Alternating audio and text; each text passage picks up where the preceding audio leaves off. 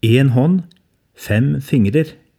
En presentasjon av disippelrytmer. Når du ser Jesus på utallige bilder, ser du ofte også hendene hans. Jesu milde hender som han løftet små barn opp på fanget med. Jesus sårede hender, gjennomboret av nagler på korset for vår skyld. Jesu løftede hender, fortsatt naglemerkede, vist fram for disiplene som et tegn etter oppstandelsen, guddommelig og menneskelig på en og samme tid. De samme hendene lyser så fred og sender disiplene ut som ambassadører for sitt rike. Det høres høytidelig ut. Holdt han hendene løftet da også, eller håndhilste han på dem som en konge? Jeg tror situasjonen var mer uformell, som mellom nære venner. Hadde det skjedd i dag, ville kanskje Jesus like gjerne gått rundt i rommet og gitt sine unge venner en god omfavnelse. Rett etterpå står det at han blåser Den hellige ånd på dem, en fornyelse av Faderens aller første friske livspust i skapelsen. Jeg syns jeg ser Jesus og hendene hans, og jeg syns jeg merker hans livspust i rommet hvor jeg sitter når jeg nå presenterer et verktøy for disippelrytmer. Fingrene på hånden er i denne sammenheng først og fremst en pedagogisk huskeregel for slitesterke trospraksiser. Men det hver enkelt finger symboliserer, det er dypt forankret i fortellingen om Jesus og disiplene, og erfaringene fra kristne til alle tider. Det begynner med den treenige Guds nærvær, som symboliseres ved tommelen. Legg merke til hvor ofte de andre fingrene trenger berøringen fra tommelen i sin utfoldelse og i sine ulike funksjoner. Uten tommelen blir de andre fingrene ganske så hjelpeløse. Slik kan vi også tenke om den treenige Gud. Vi som mennesker er helt avhengige av ham. Slik de andre fingrene er i stadig berøring med tommelen, har også Gud berøringspunkter med oss mennesker i ulike dimensjoner av vår tilværelse. Gjennom denne boka ønsker jeg at vi sammen skal utforske og kanskje bidra til å utvide denne kontaktflaten mellom deg og Gud. I kapittel to finner du mer om tommelens rytmer.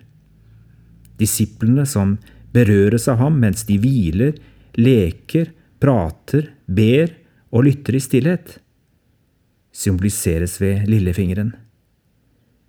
Den minste fingeren på hånden kan lett betraktes som uproduktiv og unyttig, litt som spedbarnet blant oss, men den har sin egenverdi uavhengig av hva den produserer. Den symboliserer daglig kvalitetstid med Gud. I kapittel tre finner du mer om lillefingerens rytmer. Disiplene som berøres av ham mens to, tre eller flere er samlet i hans navn, symboliseres ved ringfingeren. Den som er forlovet eller gift, bærer ofte en ring på denne fingeren som et tegn på forpliktende kjærlighet. Derfor får denne fingeren her lov til å symbolisere fellesskapet og enheten mellom disipler av Jesus.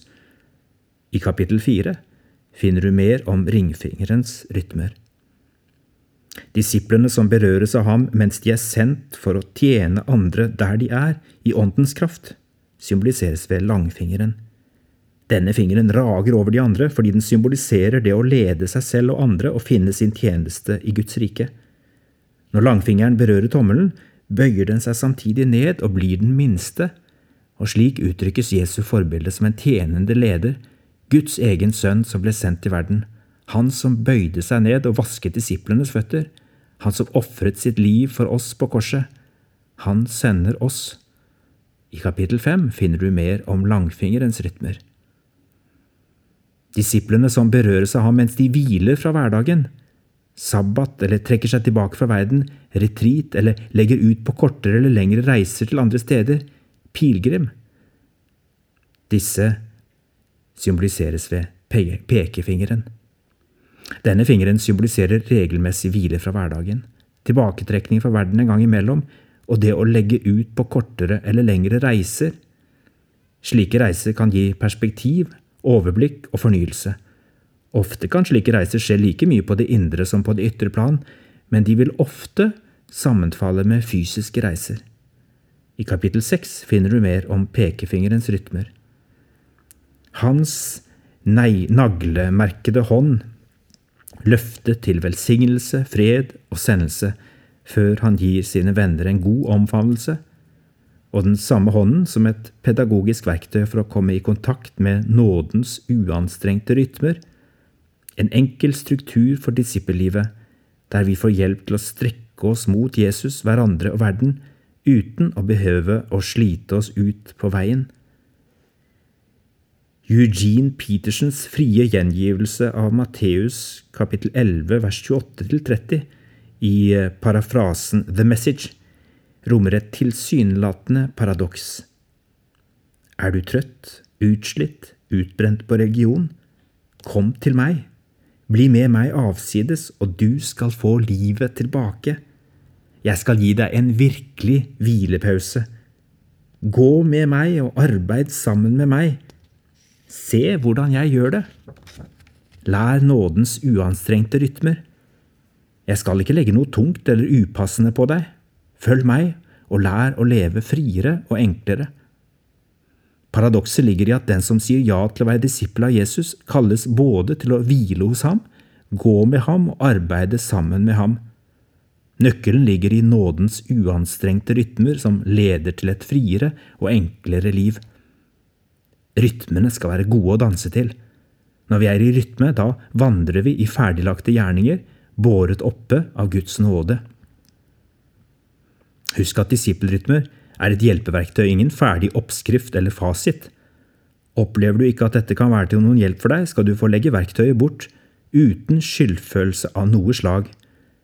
La deg heller ikke forstyrre av den formen dette verktøyet har fått. Det er innholdet det forsøker å formidle som er viktig at det fins veier til Jesus-etterfølgelse som varer et helt liv og bærer livet i alle dets fasetter og faser. Føl deg fri til å hente ut det som treffer deg der du er, og se om du kan gjøre noe av dette til ditt eget. Disippelrytmer er tuftet på drømmen om å leve friere og enklere.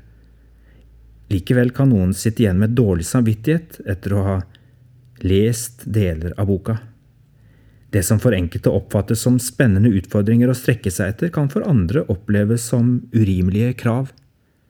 Spør Gud om hvorfor du kjenner på motstand og dårlig samvittighet, og våg å vente på Guds svar. En lege hørte meg snakke om disippelrytmer en gang. Hun minnet meg om at når en av de fire fingrene utenom tommelen brekker eller forstues, er det vanlig at den blir spjelket til fingeren den står ved siden av. Sammen med den andre blir bruddet langsomt leget. I perioder hadde hun opplevd at fellesskapet ikke fungerte. Da hadde tjenesten holdt henne levende som kristen. Andre kan oppleve at det er tjenesten eller en av de andre fingrene som ikke fungerer. Dette ga mening for meg. Bruk det som er din styrke til å støtte opp om det som i øyeblikket er svakere, til du igjen finner den slitesterke og uanstrengte rytmen så er det viktig å få én ting til på plass. Et slikt forslag til gode rytmer vil aldri klare å fange opp alle variasjonene i personlighet, åndelige uttrykksformer og livsfaser hos dere som leser. Hvis du likevel tror at dette kan være til hjelp for deg, la verktøyet få leve litt over tid i livet ditt. Ikke gi opp selv om du kommer ut av rytmen til stadighet. Vit at da er du i godt selskap. Vi slutter aldri å være disipler elever av Jesus som stadig har noe å lære. Og rytmer har det ved seg at de skifter og kan romme svingninger i livet. På veien videre kan du kanskje bruke flere av betraktningene i denne boka som reisefølge. Jeg håper du finner noe som kan utdype og konkretisere disippelrytmer enda mer for deg. Dette er ment som en bruksbok. Det kan leses ut på en kveldsstund, men da inviterer jeg deg også til å ta den fram igjen og lese i den litt her og der, kanskje sammen med andre, og gjerne med fokus på forskjellige deler til ulike tider. Før vi går tettere på rytmene til den enkelte finger, kommer jeg til å si litt om det jeg kaller for lavmælte samtaler.